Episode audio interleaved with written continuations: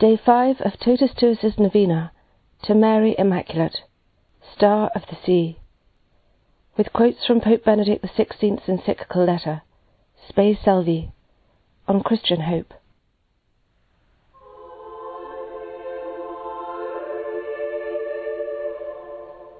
Let us ask once again, what may we hope? And what may we not hope? First of all, we must acknowledge that incremental progress is possible only in the material sphere. Here, amid our growing knowledge of the structure of matter, and in the light of ever more advanced inventions, we clearly see continuous progress towards an ever greater mastery of nature. Yet, in the field of ethical awareness and moral decision making, there is no similar possibility of accumulation, for the simple reason that man's freedom is always new, and he must always make his decisions anew. These decisions can never simply be made for us in advance by others. If that were the case, we would no longer be free. Freedom presupposes that in fundamental decisions, every person and every generation is a new beginning. Naturally, new generations can build on the knowledge and experience of those who went before and they can draw upon the moral treasury of the whole of humanity. But they can also reject it, because it can never be self evident in the same way as material inventions. The moral treasury of humanity is not readily at hand like tools that we use. It is present as an appeal to freedom and a possibility for it. This, however, means that A the right state of human affairs, the moral well being of the world, can never be guaranteed simply through structures alone, however good they are. Such structures are not only important but necessary, yet they cannot and must not marginalize human freedom. Even the best structures function only when the community is animated by convictions capable of motivating people to assent freely to the social order. Freedom requires conviction. Conviction does not exist on its own, but must always be gained anew by the community. B. Since man always remains free, and since this freedom is always fragile, the kingdom of good will never be definitively established in this world. Anyone who promises the better world that is guaranteed to last forever is making a false promise he is overlooking human freedom. Freedom must constantly be won over for the cause of good. Free assent to the good never exists simply by itself. If there were structures which could irrevocably guarantee a determined, good state of the world, man's freedom would be denied, and hence they would not be good structures at all. What this means is that every generation has the task of engaging anew in the arduous search for the right way to order human affairs. This task is never simply completed.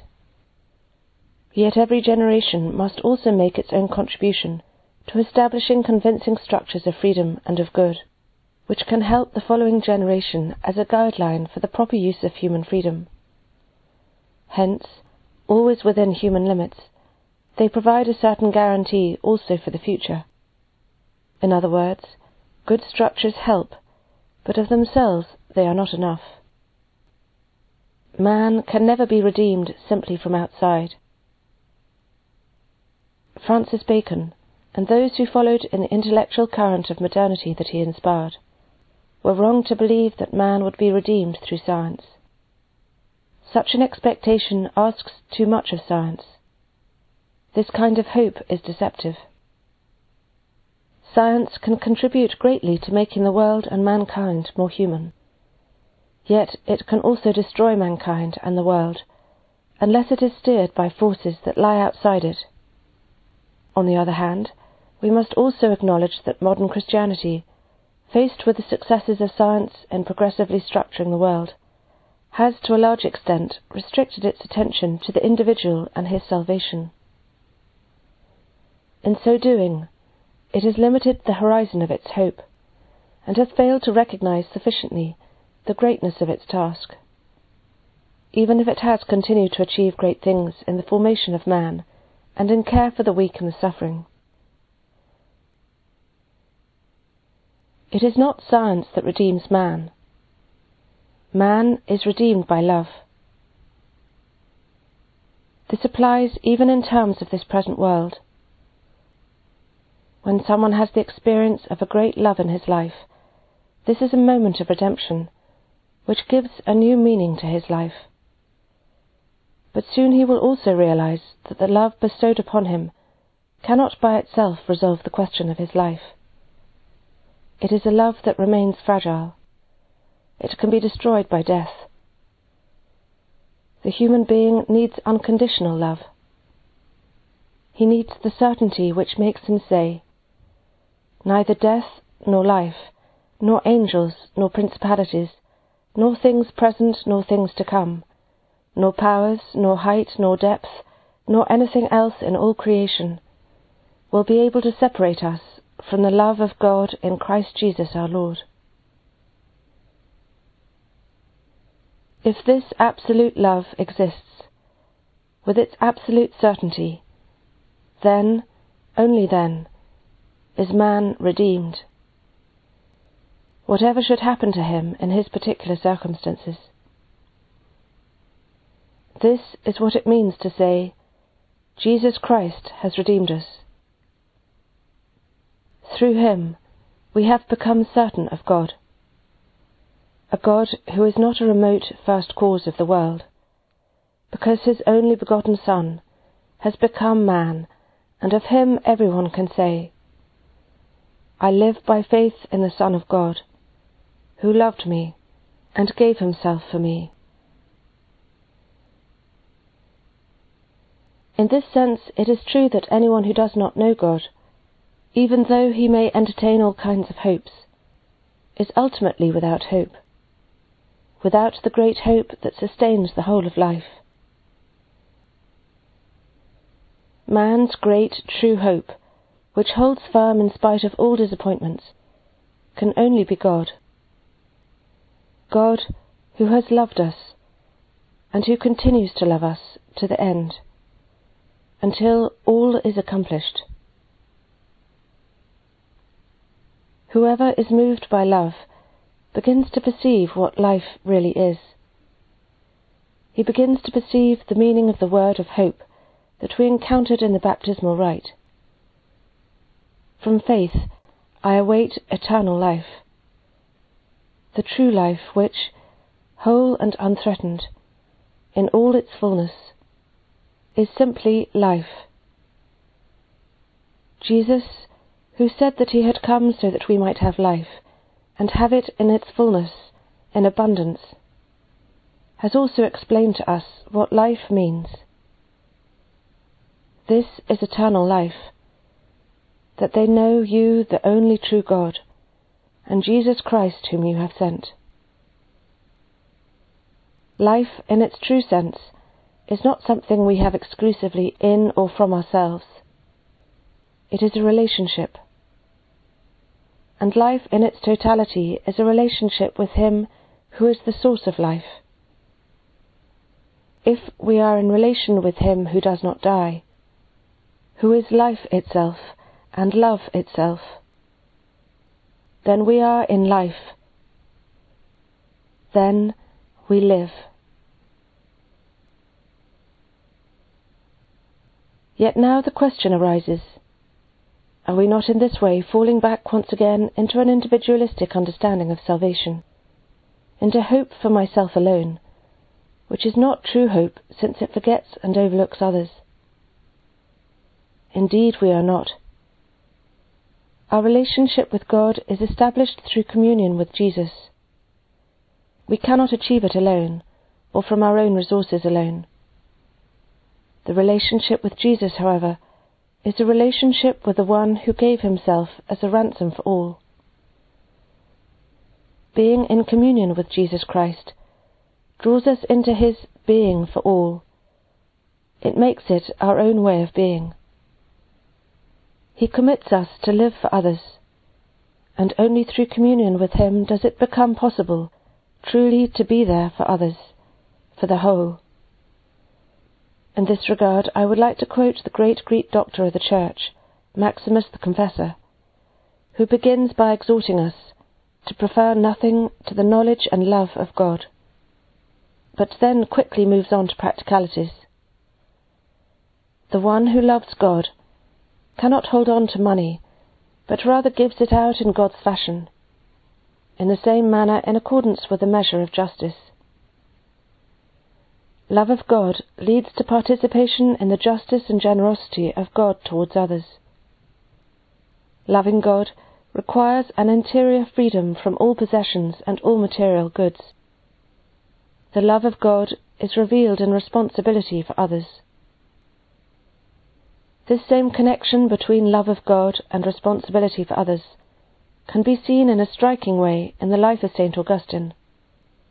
After his conversion to the Christian faith, he decided, together with some like minded friends, to lead a life totally dedicated to the Word of God and to things eternal. His intention was to practice a Christian version of the ideal of the contemplative life, expressed in the great tradition of Greek philosophy, choosing in this way the better part. Things turned out differently, however.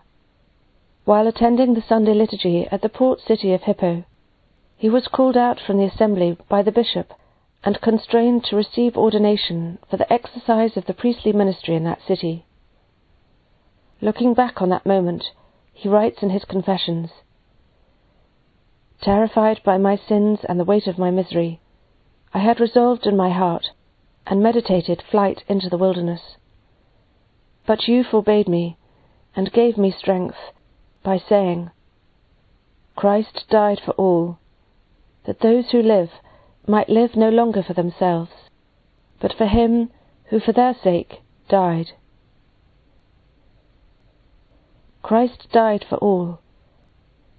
To live for Him means allowing oneself to be drawn into His being for others.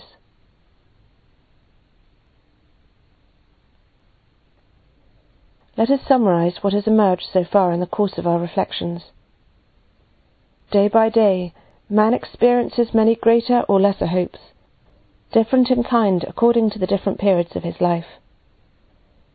Sometimes one of these hopes may appear to be totally satisfying, without any need for other hopes. Young people can have the hope of a great and fully satisfying love, the hope of a certain position in their profession, or of some success that will prove decisive for the rest of their lives. When these hopes are fulfilled, however, it becomes clear that they were not, in reality, the whole. It becomes evident that man has need of a hope that goes further. It becomes clear that only something infinite will suffice for him, something that will always be more than he can ever attain. In this regard, our contemporary age has developed the hope of creating a perfect world that, thanks to scientific knowledge and to scientifically based politics, seemed to be achievable. Thus, the biblical hope in the kingdom of God has been displaced by hope in the kingdom of man, in the hope of a better world which would be the real kingdom of God. This seemed at last to be the great and realistic hope that man needs. It was capable of galvanizing, for a time, all man's energies. The great objective seemed worthy of full commitment. In the course of time, however, it has become clear that this hope is constantly receding. Above all, it has become apparent that this may be a hope for a future generation, but not for me. And however much for all may be part of the great hope, since I cannot be happy without others or in opposition to them, it remains true that a hope that does not concern me personally is not a real hope. It has also become clear that this hope is opposed to freedom since human affairs depend in each generation on the free decisions of those concerned. If this freedom were to be taken away as a result of certain conditions or structures, then ultimately this world would not be good, since a world without freedom can by no means be a good world.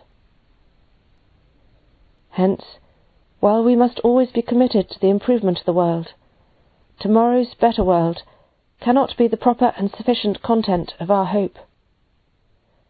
And in this regard, the question always arises when is the world better? What makes it good? By what standard are we to judge its goodness? What are the paths that lead to this goodness? Let us say once again we need the greater and lesser hopes that keep us going day by day. But these are not enough without the great hope, which must surpass everything else. This great hope can only be God, who encompasses the whole of reality and who can bestow upon us what we, by ourselves, cannot attain. The fact that it comes to us as a gift is actually part of hope. God is the foundation of hope. Not any God, but the God who has a human face and who has loved us to the end, each one of us, and humanity in its entirety. His kingdom is not an imaginary hereafter, situated in a future that will never arrive. His kingdom is present wherever he is loved, and wherever his love reaches us. His love alone gives us the possibility of soberly persevering day by day, without ceasing to be spurred on by hope in a world which by its very nature is imperfect. His love is at the same time our guarantee of the existence of what we only vaguely sense, and which nevertheless, in our deepest self, we await. A life that is truly life.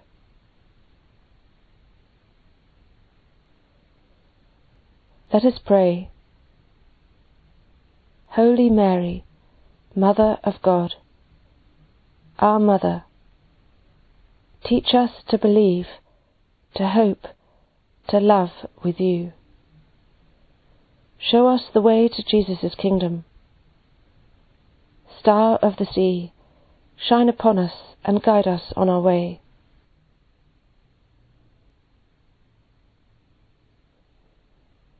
Prayer of Pope Benedict XVI on the Solemnity of the Immaculate Conception of the Blessed Virgin Mary, 2006.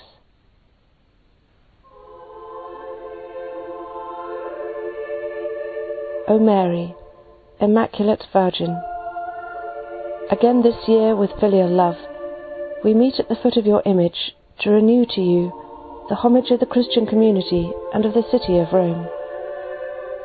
Let us pause in prayer here following the tradition inaugurated by previous popes, on the solemn day in which the liturgy celebrates your Immaculate Conception, a mystery that is a source of joy and hope for all the redeemed.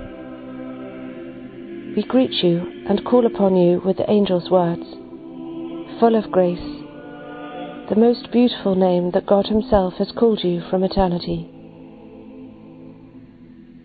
Full of grace are you, Mary full of divine love from the very first moment of your existence, providentially predestined to be Mother of the Redeemer, and intimately connected to Him in the mystery of salvation.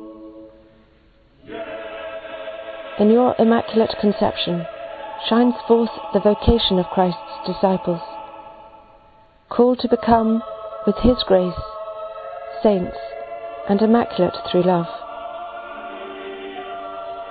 In you shines the dignity of every human being, who is always precious in the Creator's eyes. Those who look to you, O Holy Mother, never lose their serenity, no matter what the hardships of life.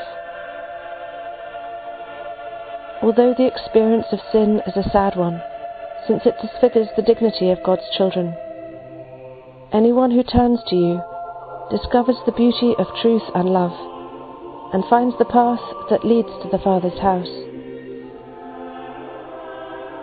Full of grace are you, Mary, who, welcoming with your yes to the Creator's plan, opened to us the path of salvation. Teach us also at your school to say our yes to the Lord's will. Let it be a yes that joins with your own yes, without reservations or shadows. A yes that the Heavenly Father willed to have need of, in order to beget the new man, Christ, the one Saviour of the world and of history. Give us the courage to say no to the deceptions of power, money, pleasure, to dishonest earnings, corruption, and hypocrisy, to selfishness and violence. No to the evil one, the deceitful prince of this world. To say yes to Christ, who destroys the power of evil with the omnipotence of love. We know that only hearts converted to love, which is God, can build a better future for all. Full of grace are you, Mary. For all generations your name is a pledge of sure hope. Yes, because as the great poet Dante wrote, For us mortals you are a source of living hope. Let us come once again as trusting pilgrims to draw faith and comfort, joy and love, safety and peace from this source, the wellspring of your Immaculate Heart.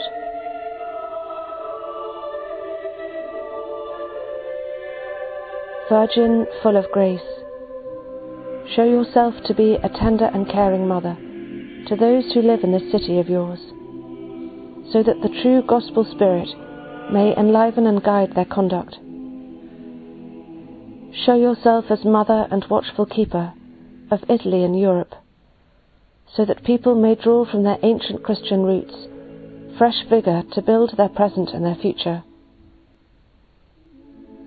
Show yourself as a provident and merciful mother to the whole world, so that by respecting human dignity and rejecting every form of violence and exploitation, sound foundations may be laid for the civilization of love. Show yourself as mother, especially to those most in need, the defenseless, the marginalized and outcasts, to the victims of a society that all too often sacrifices the human person for other ends and interests.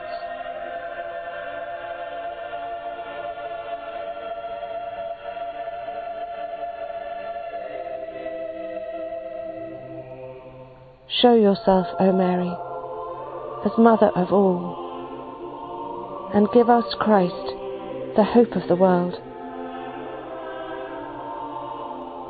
Monstra te esse matrem, O Virgin Immaculate, full of grace.